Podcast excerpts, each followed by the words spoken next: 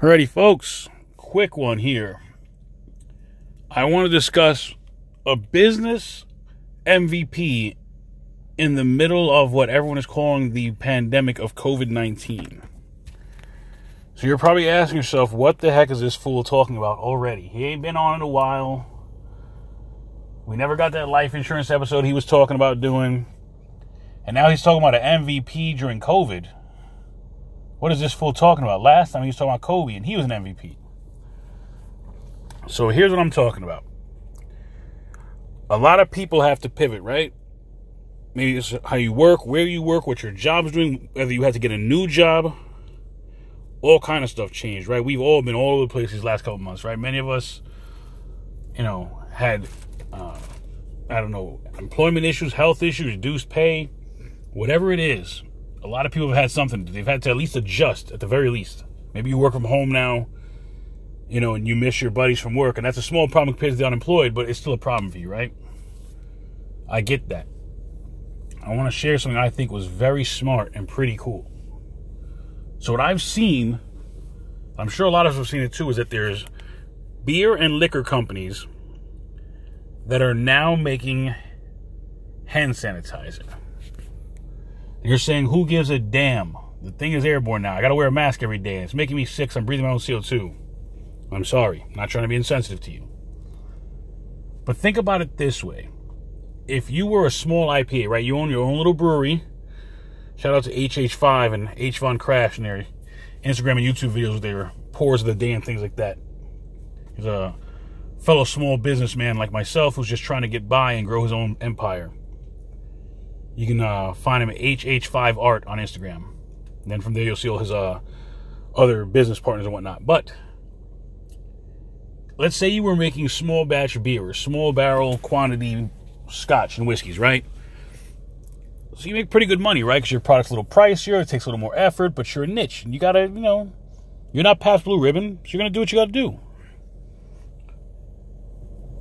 So now, well, people can buy beer because it's an essential business, it seems, but not all my customers have money, so now they're buying the Pabst and they're not spending eight bucks a bottle for me.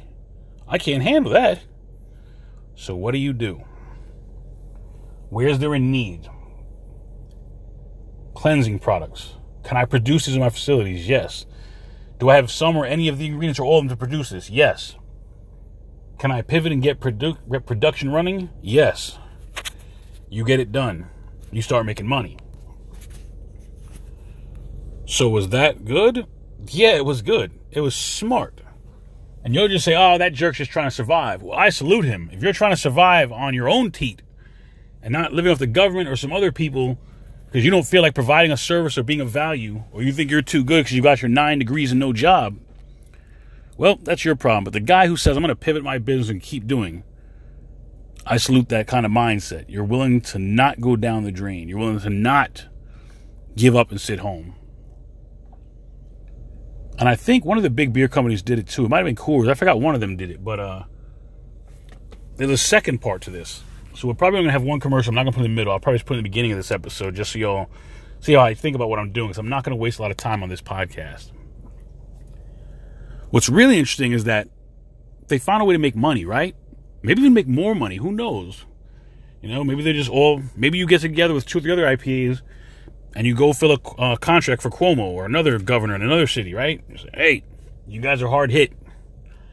I can get you 48 ounces every two minutes deliver a year's worth in a month. How's that sound? Just give us every contract. Boom, done. Now you negotiated, right? You're good to go. You spoke to Scott over there in Florida too, and he's gonna buy a batch because you got a buddy out there that you went to college with, and you guys started your beer companies, uh, not as partners but as non-enemies, shall we say? So if that's your case, you're now making money, maybe even more. But at least you're surviving. You're keeping employees going. I think 67% of jobs in America are provided by small business owners. So I salute you. Now, here's the backside end of that that I don't think a lot of people will think about up front. Here's a whole nother part of that.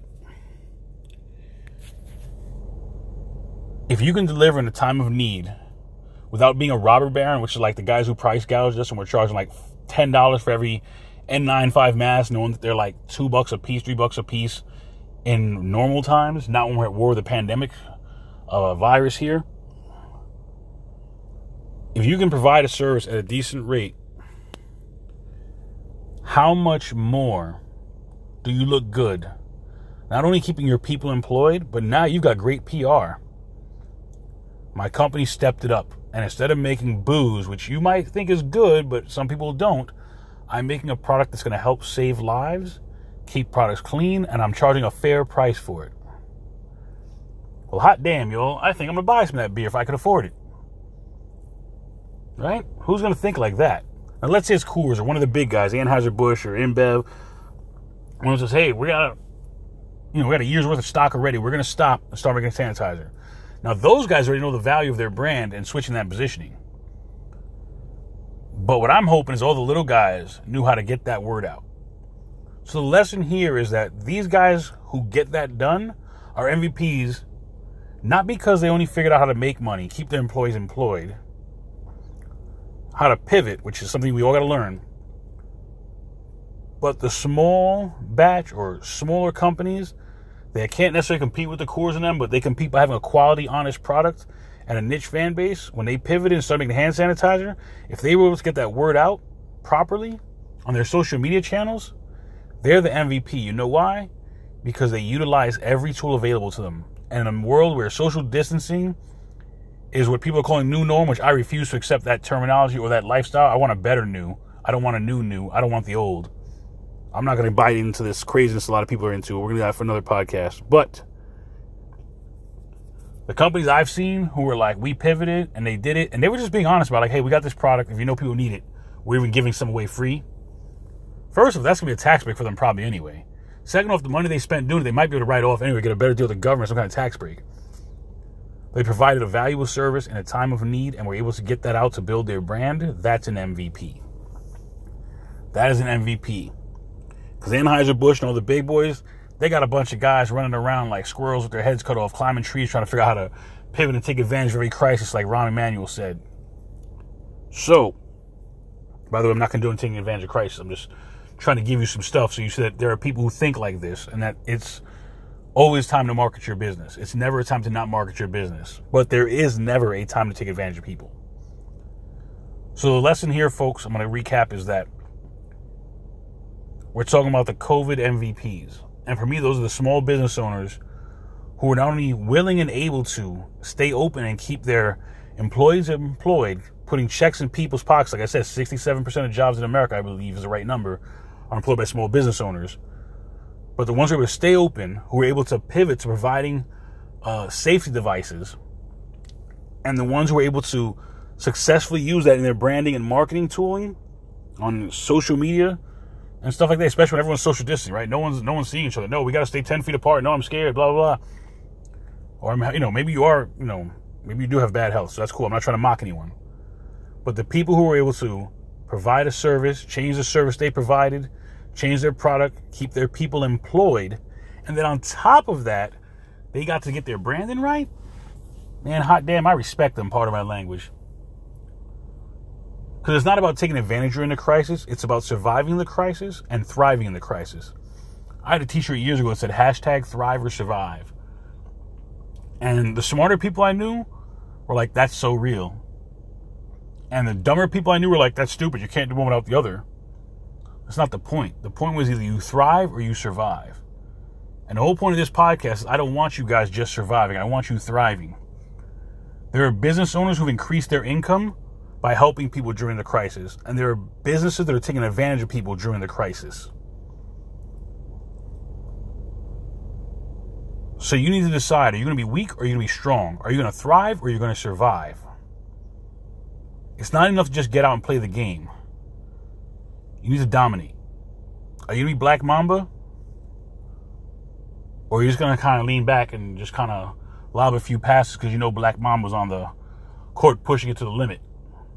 That's a throwback to my episode about the lazy man versus the smart man mentality, which talked about Kobe versus Shaq and uh, an interview I saw that Shaq had done. So that's for your thoughts there. Not sure what you'll think about that, but uh, something for you to think about that I've put out there. Speaking of that podcast, well, you can hear it actually, you can't see it, but something else out there for you. So, this is probably like a 10, 12 minute podcast. I've been aiming for like 20. But um, getting back in the groove, I'm in the car. I had to make a run after my mid shift today at work, so I am working from home. So I'm still working. I consider myself blessed and thankful to the Lord and my my job as well for what they do for me.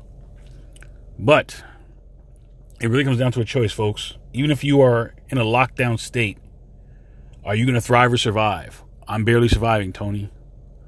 Then write a blog about that. Make it a digital diary that you share with the world. Take screenshots of it and post it on Instagram and Twitter. Talk about your feelings. Maybe someone else will be inspired by what you do. Hell, you might save a life because someone realizes they're not alone in what they feel. Hell, you might make some money. Someone's going to sponsor you. I think either one of those outcomes is feasible and possible in 99 different cases out of every 100 if we're willing to be honest, open, and candid about how we feel. Have I been scared? I have been, folks.